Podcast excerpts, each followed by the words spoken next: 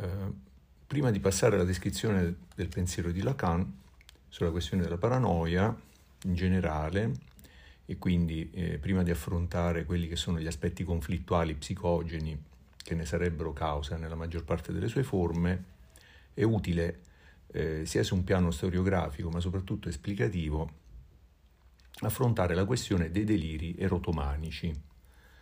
Tali deliri, eh, se presenti diciamo, in modo isolato nella storia clinica del soggetto e se presentano una loro, eh, chiamiamola, capacità autopoietica, cioè una capacità di automantenimento prolungata nel tempo, storicamente sono indicati come sindrome di de Clerambault. Eh, Gaetan eh, Gatien de Clerambault è stato mh, un grande psicopatologo francese, vissuto insomma attorno agli inizi del Novecento, attivo a Parigi, dove lavorava come consulente presso la prefettura. Questo a partire dal 1920.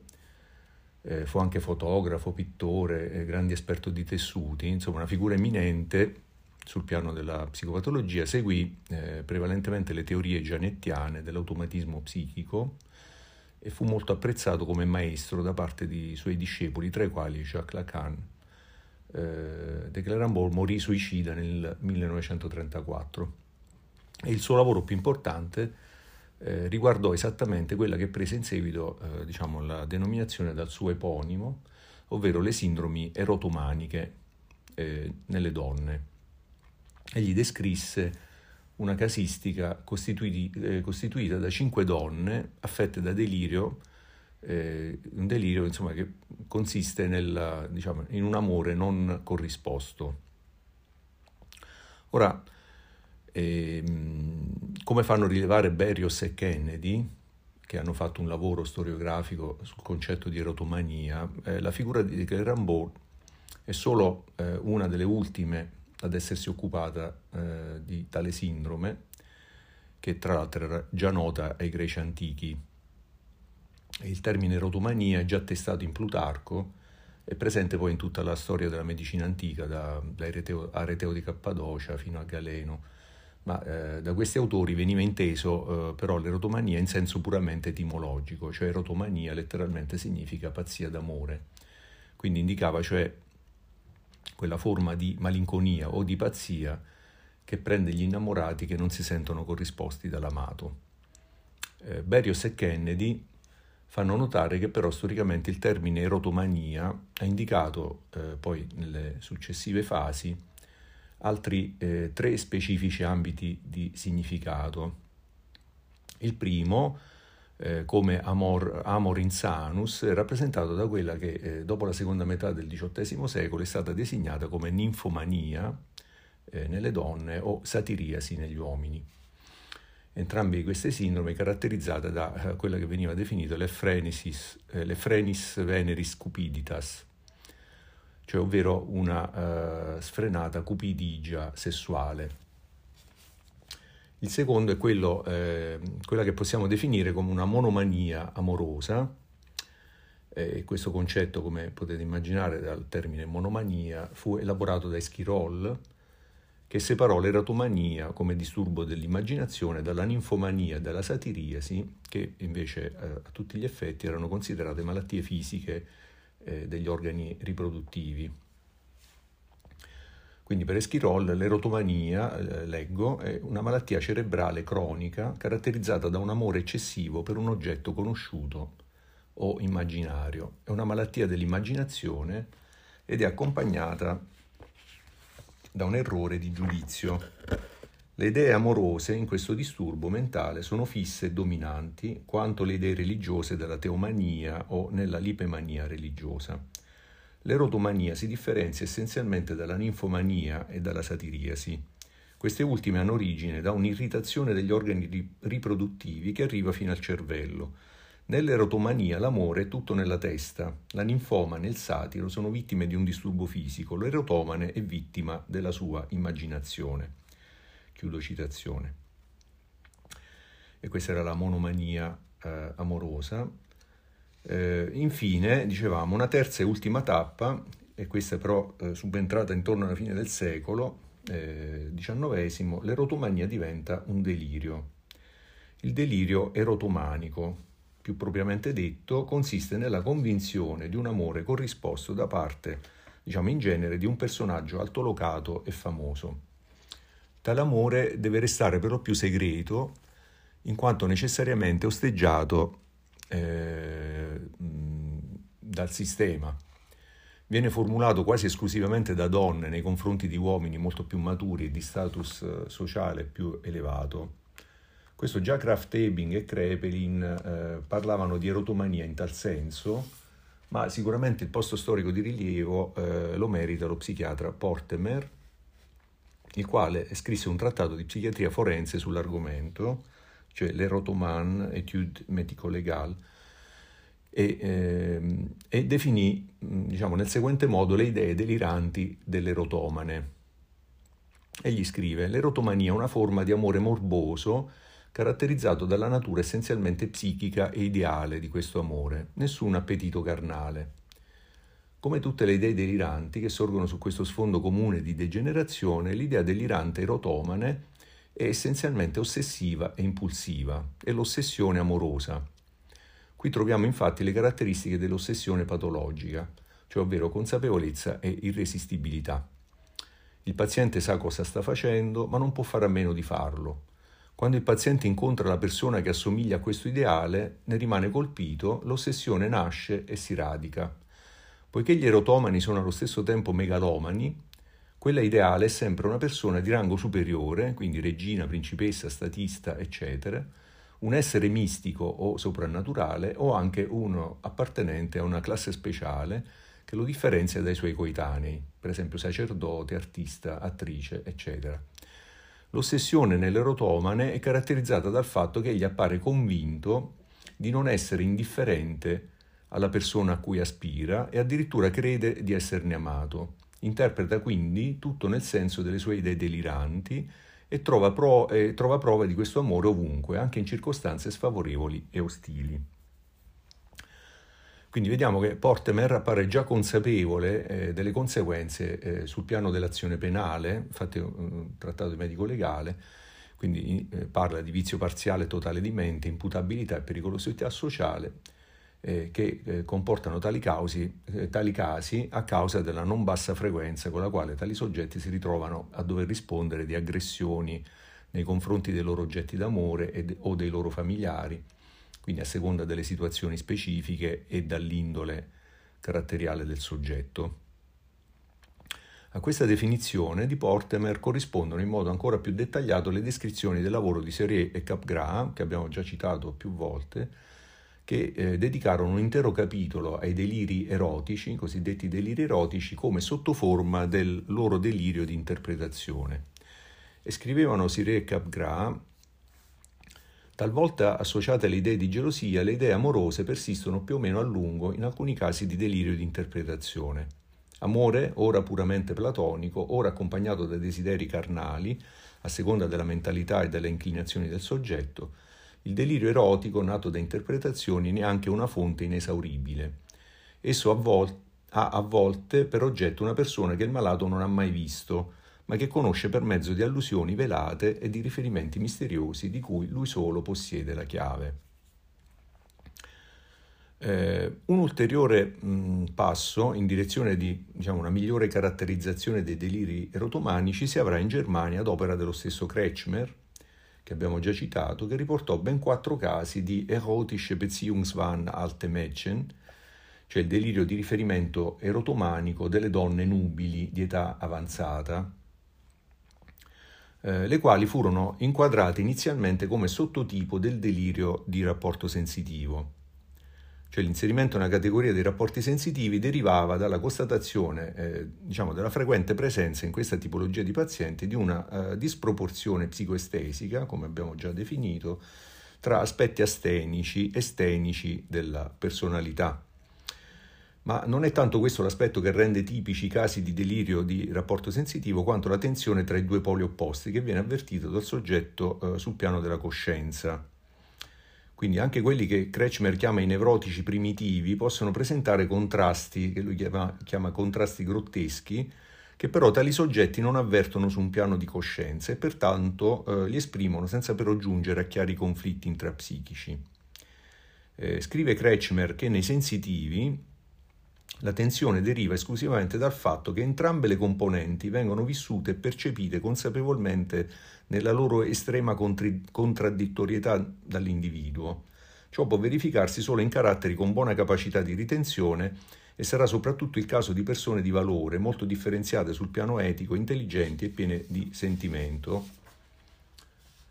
Eh, non in tutti i casi, eh, quindi per Kretschmer, il delirio erotomanico, eh, diciamo, in, nel delirio erotomanico si ravvisano tali elementi di forte tensione conflittuale tra opposte pulsioni.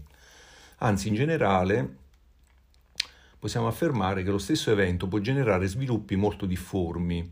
Scrive infatti eh, Kretschmer, l'evento di un amore intenso, segreto e senza prospettiva è già di per sé fin dall'inizio adatto a scatenare le più profonde eccitazioni, eh, mentali e motivo di patologia per gli psicopatici. Eppure le reazioni patologiche che un simile amore scatena sono profondamente diverse. Esso verrà scaricato nei primitivi, quelli che lui chiama primitivi, che probabilmente potremmo accostare ai nostri pazienti eh, impulsivi borderline. Eh, quindi esso verrà scaricato nei primitivi in pericolose follie o esplosioni affettive improvvise eh, oppure eh, diciamo, la stessa diciamo, evento di amore intenso si può nascondere in uno stato crepuscolare isterico, eh, invece l'intrigante, lui che quello che chiama intrigante, lo, viva, lo vivrà in una velenosa macchinazione e invece la querulomane in un infinito processo diffamatorio. L'astenica lo supererà in una depressione. Quindi vediamo, eh, dice Kretschmann, e qui vediamo che lo stesso evento eh, che per esempio chiamiamo amore sfortunato, è diverso per vissuto soggettivo nelle diverse personalità psicopatiche. Amore sfortunato è per la donna primitiva una disgrazia breve e intensa, per l'astenica un esaurimento lungo e doloroso, per l'isterica sarà una dissonanza interiore semicosciente, per l'intrigante un'offesa malvagia e per la querulomane un'ingiustizia che grido al cielo. Ora, eh, negli scritti successivi Kretschmer distinguerà eh, quindi i casi degli, degli, sviluppi sensitivi da quelli che definirà, eh, eh proprio testuali parole, realizzazione autistica dei desideri. Quindi eh, separerà quindi gli sviluppi sensitivi che hanno questo aspetto conflittuale dalle eh, pure realizzazioni autistiche dei desideri. E di fondo, insomma, con questa distinzione Kretschmer si eh, riomologa alle classificazioni più classiche di Krepelin che distingueva le Kampf paranoia, cioè il, quelli che per Kretschmer sono gli sviluppi espansivi, le Gewissen paranoia, cioè gli sviluppi sensitivi, da quelle che sono le Wunsch paranoia, cioè le realizzazioni autistiche dei desideri. Quindi eh, le condizioni deliranti dei Wunsch paranoica, cioè quelle persone che hanno delirio eh, del desiderio, per Kretschmer sono alimentate da meccanismi catatimici, cioè nel senso di autore- autorealizzazione sognante, delirante, di desideri e timori che però sono comuni nella popolazione quindi una sorta di cortocircuito desiderante. Essi hanno pertanto una struttura abbastanza semplice e certamente meno conflittuale degli altri tipi di paranoia, che invece abbiamo detto avere questa natura eh, astenico-stenica. Per Kretschmer, soprattutto eh, nei deliri cronici d'amore, si ravvisa che tale meccanismo semplice e rettilineo, che si distingue eh, soltanto quantitativamente dall'atteggiamento eh, mentale dei normali innamorati, eh, Kretschmer fa un esempio, eh, una ragazza tranquilla, diligente e sempre intimamente contenta, che non si preoccupava mai degli affari del suo prossimo, eh, vede nella fabbrica un sorvegliante che le piace. Ben presto considera ogni suo sguardo come un segno d'amore e quando egli definitivamente lascia il luogo, essa ha la salda speranza che egli più tardi la sposerà. Con questa rappresentazione essa è felice come una sposa per molti anni, non ha bisogno di alcuna conferma e nessuna obiezione la disturba quindi questa natura aconflittuale no, della, della realizzazione autistica di un desiderio. Semmai poi solo secondariamente questa realizzazione autistica, diciamo nella lunga attesa di eventi che non si realizzano, può svilupparsi in quelle che lui chiama vie psicologiche collaterali, che possono essere aspetti rivendicativi, minacce, gesti anticonservativi, oppure in forme di compenso quali eh, per esempio spostamento dell'oggetto d'amore su un'altra persona, sublimazioni eh, o rinunce agli aspetti desideranti. Eh, fondamentalmente le paranoie del desiderio sottostanno a questa assenza di conflittualità intrapsichica, quindi abbiamo detto, essendo esse una pura realizzazione di un desiderio inappagato. Passiamo quindi ora a Declerambol, il quale ha prodotto una serie di scritti sull'erotomania a partire dal 1913 fino al, al 1923 che sono poi tutti raccolti nei due volumi delle sue opere eh, che i suoi discepoli raccolsero e pubblicarono dopo il suo suicidio. Queste opere purtroppo non sono tradotte in italiano. L'aspetto innovativo del pensiero di De Clerambol, diciamo rispetto a tutti questi autori che l'hanno preceduto, compreso lo stesso Kretschmer, consiste nel fatto che questo autore eh, diciamo, sembra aver aperto una nuova e più interessante chiave interpretativa rispetto al semplice aspetto passionale di un'attrazione eh, spinta prevalentemente da una deprivazione sessuale. Eh, gli erotomani per De Clerambol infatti hanno eh, diciamo, una eh, pulsione sessuale eh, persino ridotta rispetto alle persone sane e anche sul piano dei bisogni sentimentali e passionali appaiono, appaiono piuttosto freddi. Uh, allo stesso tempo, però, De Clerambault esclude la possibilità che il delirio derivi dal cosiddetto platonismo, cioè dominato, cioè quindi da una necessità di perfetta compenetrazione psicologica con l'oggetto d'amore eh, piuttosto che dal godimento sessuale puro. Eh, in realtà, diciamo, eh, De Clerambault introduce questo aspetto dell'elemento generatore, che poi avrà molti sviluppi negli autori a, a lui successivi, quindi l'elemento generatore del delirio erotomanico, cioè quindi la, la movenza eh, psicogena del, del, del, delirio, lo attribuisce a un'altra catena di eventi eh, che in generale per De Clerambault con la passione amorosa hanno eh, poco a che fare. Scrive De Clerambault eh, c'è una ragione profonda per questo e che l'amore, qualunque cosa essa sia, non è la fonte principale del delirio erotomanico. La fonte principale è l'orgoglio. L'amore è solo una fonte accessoria. Orgoglio sessuale, certo, ma soprattutto orgoglio. Quindi il postulato, quello che lui chiama il postulato fondamentale, deriva visibilmente dall'orgoglio, più che dalla passione, cioè particolarmente visibile nei casi in cui l'oggetto, eh, l'oggetto del, del desiderio è identificato dal ragionamento. Le idee successive sono ancora orgogliose, così l'idea che l'oggetto d'amore, socialmente o anche intellettualmente superiore, debba comunque essere diretto dal presunto umile essere che lo ama, cioè dal paziente, e che solo a questa condizione esso possa essere felice e brillante. Eh, anche l'idea che l'universo abbia gli occhi fissi sulla vicenda del paziente lo favorisca. Quindi per tale motivo i deliri erotomanici per De, Clerambault non appartengono alla classe dei deliri interpretativi, come invece avevano stabilito gli studi di Serie e Capgras, né a quelli eh, rivendicativi che abbiamo analizzato nella lezione su Serie e Capgras, né tantomeno erano accostabili ai deliri eh, di gelosia. Ed egli, per diciamo, eh, conia una nuova categoria che denomina deliri passionali morbosi. Eh, per De Clerambol, quindi, le componenti sentimentali di base che generano la tematica delirante dell'erotomania sono tre: l'orgoglio, il desiderio e la speranza. Eh, l'evoluzione e le reazioni sono in larga misura funzione del carattere individuale, del grado di moralità e dell'educazione. Eh, il eh, postulato fondamentale del, delle rotomanie è quindi il seguente. Eh, diciamo, è l'oggetto d'amore che ha iniziato il tutto e che ama di più o che ama da solo, cioè è tutta una sorta di eh, passività. ha cominciato lui.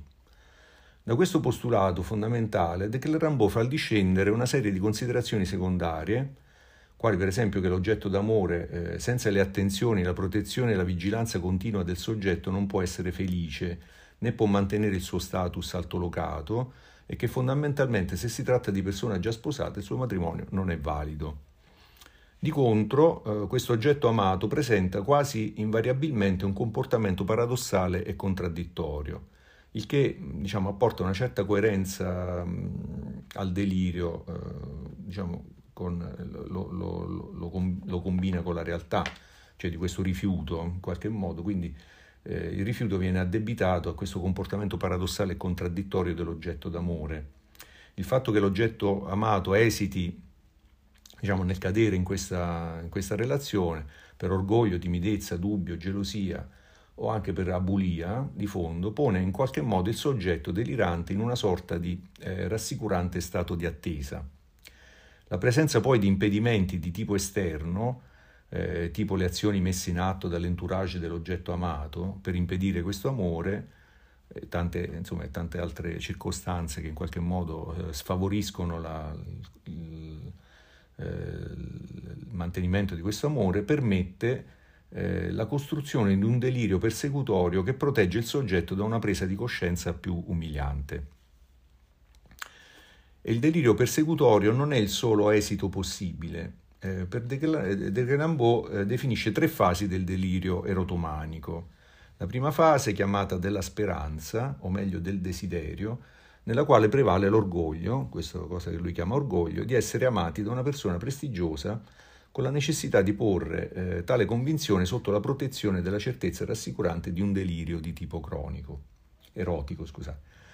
Nella fase, una fase del dispetto, del depì, chiamata tale perché l'orgoglio iniziale viene man mano mortificato nella continua attesa di un riscontro che non perviene mai al soggetto e la continua disillusione in qualche modo provoca un risentimento nei confronti dell'oggetto amato.